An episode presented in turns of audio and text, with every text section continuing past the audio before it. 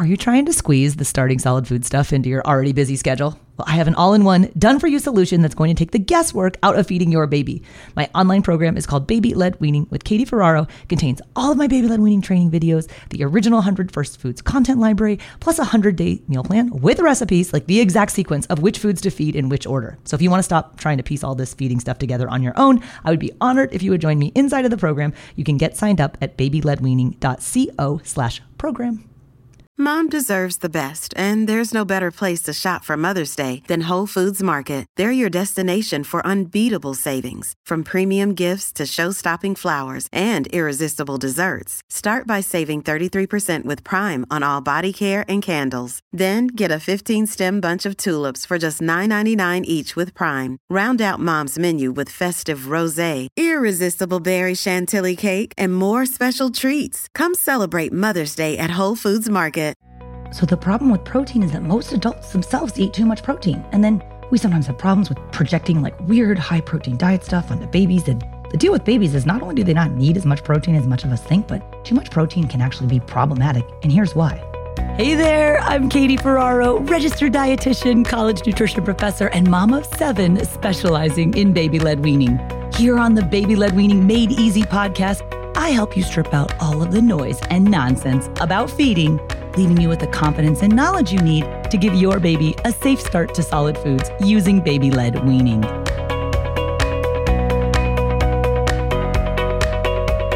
Hey guys, welcome back. We're talking today about protein and, in particular, how much protein does my baby need? And I can't believe I've never done a protein specific episode on the podcast before because I actually do get a fair amount of protein questions from parents. I like to start out these mini BLW training episodes with a BLW tip of the day. And so today's tip is if you think about all of the things that you're inclined to worry about when it comes to starting solid foods with your baby, and in particular, nutrition, protein is not a problem. If you walk away with nothing else from today's episode, I hope it is that you now no longer feel pressure about offering your baby, quote unquote, enough protein. Hang tight because in today's episode, I'm going to show you exactly how minimal the amount of protein your baby really needs to eat from food is. And once you see this quick calculation that we're going to do that you can apply to your baby's particular age, you're going to realize, like, oh my gosh, my baby is totally fine when it comes to protein. So let's dive in talking about protein and how much protein does my baby need. I want to tell you guys a quick story because I normally like to highlight only the positive things about baby led weaning, right? All the foods that babies can eat. And I know that baby led weaning gets a lot a bad rap sometimes as being a really judgmental space. So I've worked very hard to make my community a very positive and uplifting space. So we don't talk a lot about things people shouldn't do. We tend to focus on the things that they can and maybe should do. But I did just get an email from a mom that said, well, subject line, keto BLW diet. Should have deleted it right then. But the message was basically from the mom I'm on a keto diet and I want my baby to be keto. Now, babies cannot and should not be keto. Now, in very, very rare medical situations, a ketogenic diet is actually therapeutically recommended, but you would be working with a pediatric dietitian. This is for children that have epileptic seizures where we actually use the ketogenic diet therapeutically. This is a mom who's like purely ensconced in fad diet culture who wants to project that on her baby. So, keto diet, as you know, is very high in fat and protein and very low in carbohydrate. And we don't mess with the carbohydrate mix of a baby's diet. So, I politely wrote her back that that was very inappropriate recommendation and she would never find a registered dietitian who would help her with the keto diet because it's not appropriate for babies. And if her baby had a medical need for a ketogenic diet, she should be working with a pediatric dietitian. So, keto moms, you do you, but please do not do keto diets for your babies. Here's what we're going to cover today. We're going to talk about exactly how much protein your baby needs. And you'll see a keto diet would be completely inappropriate because it would literally blow their kidneys up with that amount of protein. But I want to share how the protein needs change from the zero to six month phase, how they slightly go up from six to 12 months, but why you don't need to stress about filling that gap with food. We're also going to talk a little bit about the type of protein that's in formula compared to breast milk, but we're going to focus mostly on food, right? Because you guys are here to learn about the food stuff. So, what sort of protein can babies be eating? How much do they need to be getting from food? How do we incorporate that into the diet? And then, what's the problem if we get too much protein? Because when you walk away today, you're going to realize, oh, too little protein is really not a problem in a neurotypical, i.e., quote unquote, healthy baby who is living in a developed country where there's enough protein, right? Because one of the problems in the developing world, of course, is there's the potential for protein energy malnutrition, meaning not enough protein and or not enough calories. In many cases there's enough calories but then there's not the right sort of protein there. So this conversation today is based on the assumption that you have access to a fair amount of protein foods and that you're not living in a situation of basically starvation, which is what protein energy malnutrition is. So let's get started by looking at how much protein a baby actually needs. So if we look at the DRIs, those are the dietary reference intakes, okay? These are not the Bible per se, but it's like the best assumption and gathering of data that we have about what nutrient needs are for different age and gender populations. And when we look at babies, it's zero to six months and then seven to 12. When your baby's zero to six months of age, we don't know specifically, like we don't really mess around with research to like try to purposely deprive babies of nutrients and see what it does to their body, right?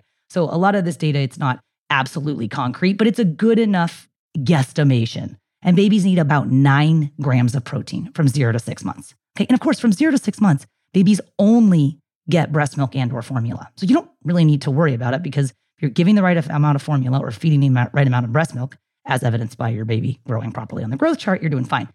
This episode is brought to you by BetterHelp. If you've been thinking about giving therapy a try, BetterHelp is a great option. It's a convenient, flexible, affordable, and entirely online experience. All you do is just fill out a brief questionnaire to get matched with a licensed therapist, and you can also switch therapists at any time for no additional charge. I used to think therapy was just for people who have experienced major trauma, but therapy can help you be at your best no matter what you're going through. So, whether it's to learn new positive coping skills, set more realistic boundaries, or just show up as a better version of yourself, BetterHelp is here to help. Therapy can help you find what matters to you so that you can do more of it. If you want to live a more empowered life, therapy can help you get there and BetterHelp can help you. Visit betterhelp.com slash weaning today to get 10% off your first month. That's betterhelp, H-E-L-P dot com slash weaning and get 10% off your first month. Let's look at 7 to 12 months. That's a separate DRI category the number of grams of protein goes from nine, which is zero to six months, to 11. So at seven to 12 months of age, your baby needs 11 grams of protein. Now, the dietary reference intakes for protein devised on the intake of protein from breast milk for exclusively breastfed infants zero to six months of age. And I know some of you listening are like, that's not me. It kind of is though, because if you're not feeding breast milk, then you're feeding infant formula. And while infant formula has higher amounts of protein compared to breast milk, it's an exact amount or calibrated that way because of the understanding that the protein from the cow's milk base that's in the formula is not as effectively utilized by the baby's body. Okay, but it basically kind of balances out to like, yeah, your baby's gonna get that nine grams of protein that they need from breast milk or formula from zero to six months. At seven to 12 months of age, you need 11 grams. So basically, your baby's protein needs go up by two grams of protein. If you're like, I don't know what two grams is, hang tight because we're gonna get into that in a second. So, for those of you who are in the 7 to 12 month DRI category, okay, well, how much protein is my baby getting from breast milk or formula? And if we look at, let's say your 9 or 10 month old baby, most of them are having somewhere between 24 to 30 ounces of breast milk and or formula a day. If you're a formula fed baby, that works out to about nine and a half to 12 grams that you're getting from breast milk or formula. And if you're a breastfed baby, it's about seven to nine. So let's pick the number that's relating to both categories nine grams of protein. Okay. If you have a nine or 10 month old who's drinking around 24 to 30 ounces of breast milk or formula, that baby's getting, let's just say for rounding numbers' sake, they're getting nine grams of protein. They need 11 grams of protein. So there is a two gram of protein difference there. That's basically how much protein babies need to be getting from foods. If you know anything about nutrition, you'd probably already stopped listening to this episode, which like two grams. That's like not even hard to do. Like, even if the baby's eating very little, they're getting two grams. And that's the point. Even at the nine month mark, most babies are still just on the cusp of or have just kind of gotten the hang of self feeding. If you've been doing it for two or three months, usually like nine months is pretty sweet. You're like, oh my gosh, finally, they're starting to eat a little bit better. And that's when you start to drop a milk feed. So you're going to be dropping some of that protein out from the milk, but it's okay because your baby is making up that gap by eating a little bit more. But even if you've been doing it for two or three months and your baby's not eating a ton, please rest assured that even if they're getting a little bit of food in their mouth, they're getting those two grams of protein that they need. Now, what sources of protein are good for babies. Okay. When I teach adult nutrition and have for years as a college nutrition professor, and we always focus for adults, like adults eat too much protein, especially if you look at the typical standard American diet, SAD, the SAD diet. We eat too much protein, and too much of that is animal protein. Okay. So we always talk to adults about you need to shift and eat less animal protein and focus more on plants. For babies, you know, we've done enough education here. You guys are really aware of that if you eat animal foods, like those foods have iron and those foods have zinc and if you're okay with it, incorporate those in your baby's diet because that's where they get iron and zinc and vitamin B12 from. Having said that, they don't need a ton of animal foods. Like you don't need to go keto for your baby. For those of you who are listening who are vegetarians or vegans, certainly not my area of specialty, I would like to refer you to episode 127, where I had Alex and Whitney, the two registered dietitians who are plant based juniors. They came on to talk about how vegan families can introduce certain types of animal foods Again, episode 127, Alex and Whitney. I send all my vegetarian questions there. They're fabulous resources for those of you who don't do animal foods. But we do, if you do do animal foods, want to incorporate a variety of animal and plant protein foods. So I've got lots of different episodes, lots of different content about specific types of protein and how to make them safe for babies. But if you heard that two gram of protein thing and you're like, but I don't know what that means, let me just put it in context for you with an egg, okay?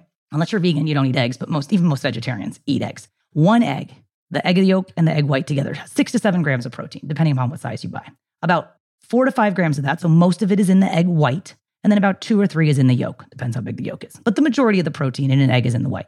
Okay, we talked about in the other episodes, like when you're doing egg and we're introducing potentially allergenic food, you want to feed the white because that's where the protein is. But you also want to feed the yolk because that's where all the other good nutrients and the iron, the good fats are, etc. So let's say you you like made a whole egg for your baby and you fried it and you broke the yolk up. So the yolk was distributed throughout the egg white. You flipped it over, you cooked it, you cooled it, you cut it into strips about the size of your adult pinky finger, and you fed it to your baby six to seven grams in that egg. But most of you are like, yeah, but my baby does not eat the whole egg.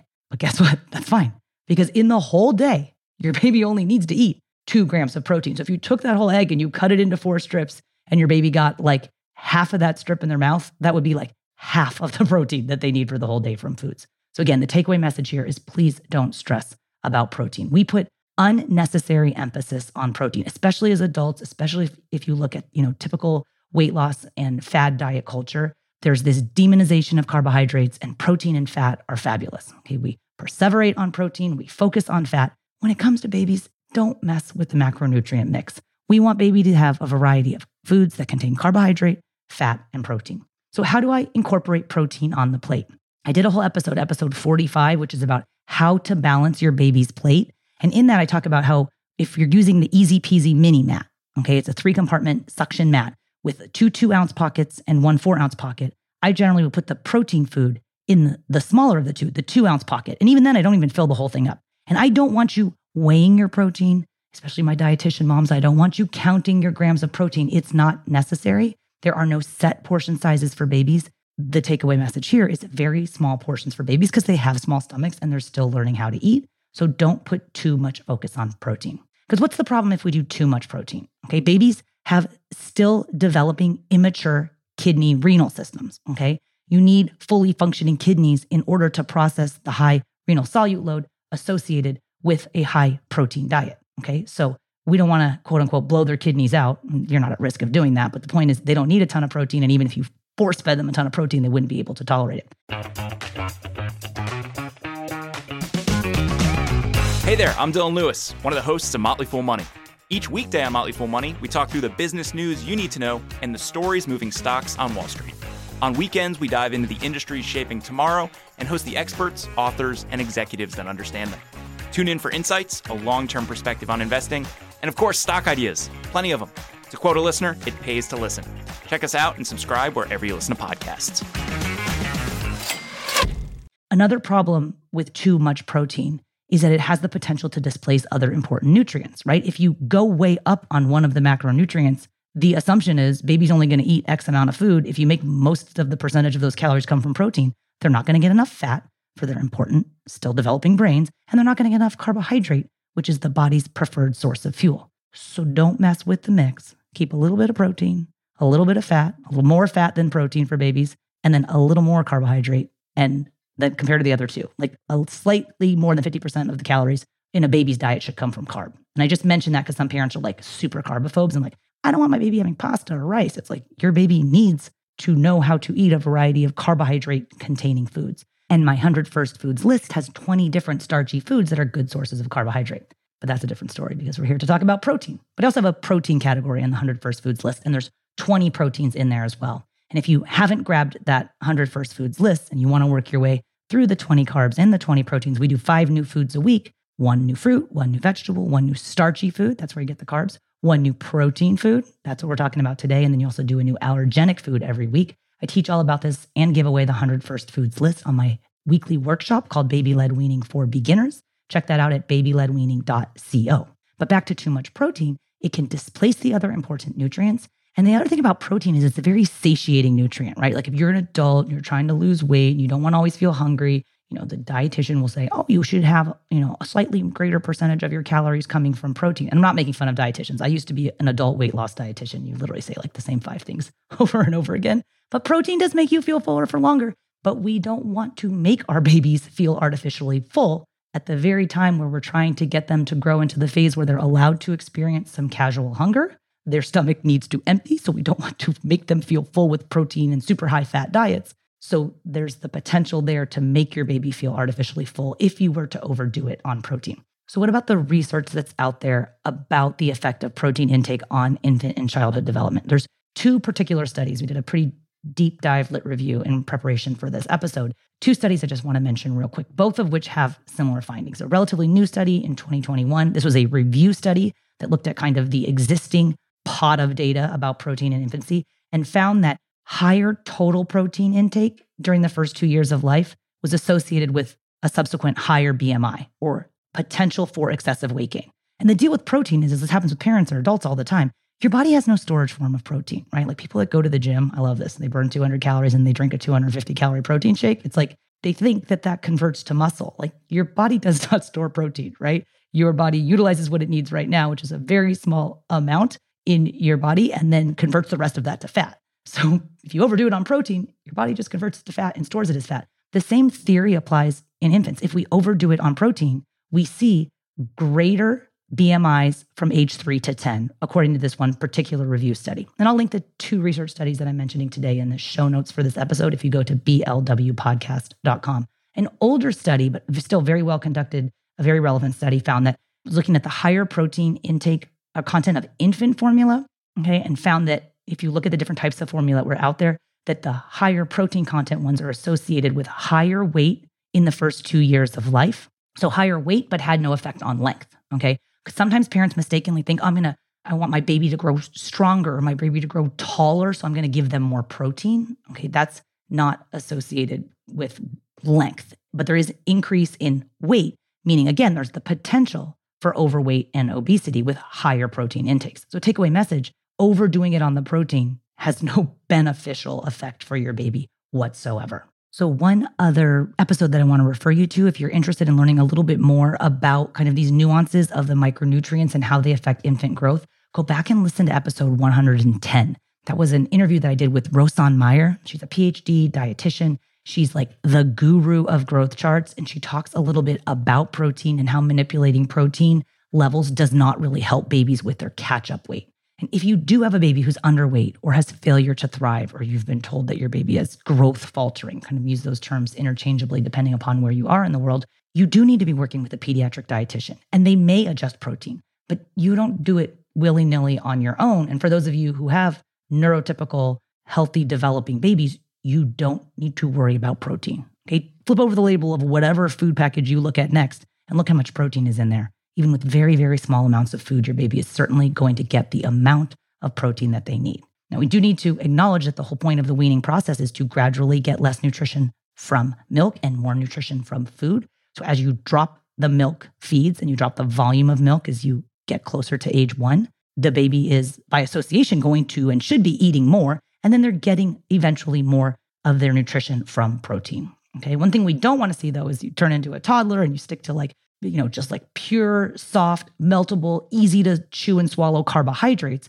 like pasta and crackers and white breads, there's not going to be enough protein in there and certainly not enough other nutrients. So start out when your baby is learning how to eat, when you're in that honeymoon feeding phase between six and 12 months of age when they'll really like and accept a wide variety of foods. Work through the 20 different protein foods on my 100 First Foods list, but don't stress about protein because your baby is certainly getting enough, even with a few bites of food, if they're getting the right amount of formula or breast milk. Okay. And I always like parents to remember that during the weaning period, the majority of nutrition is still coming from breast milk or formula, particularly in the first phase of baby led weaning. So I hope that answered some of your questions about protein. Check out the other resources and research studies that I mentioned, as well as the other episodes from this episode. If you go to the show notes, which you can find at blwpodcast.com forward slash 193. Thanks so much for listening about protein, and I'll see you next time.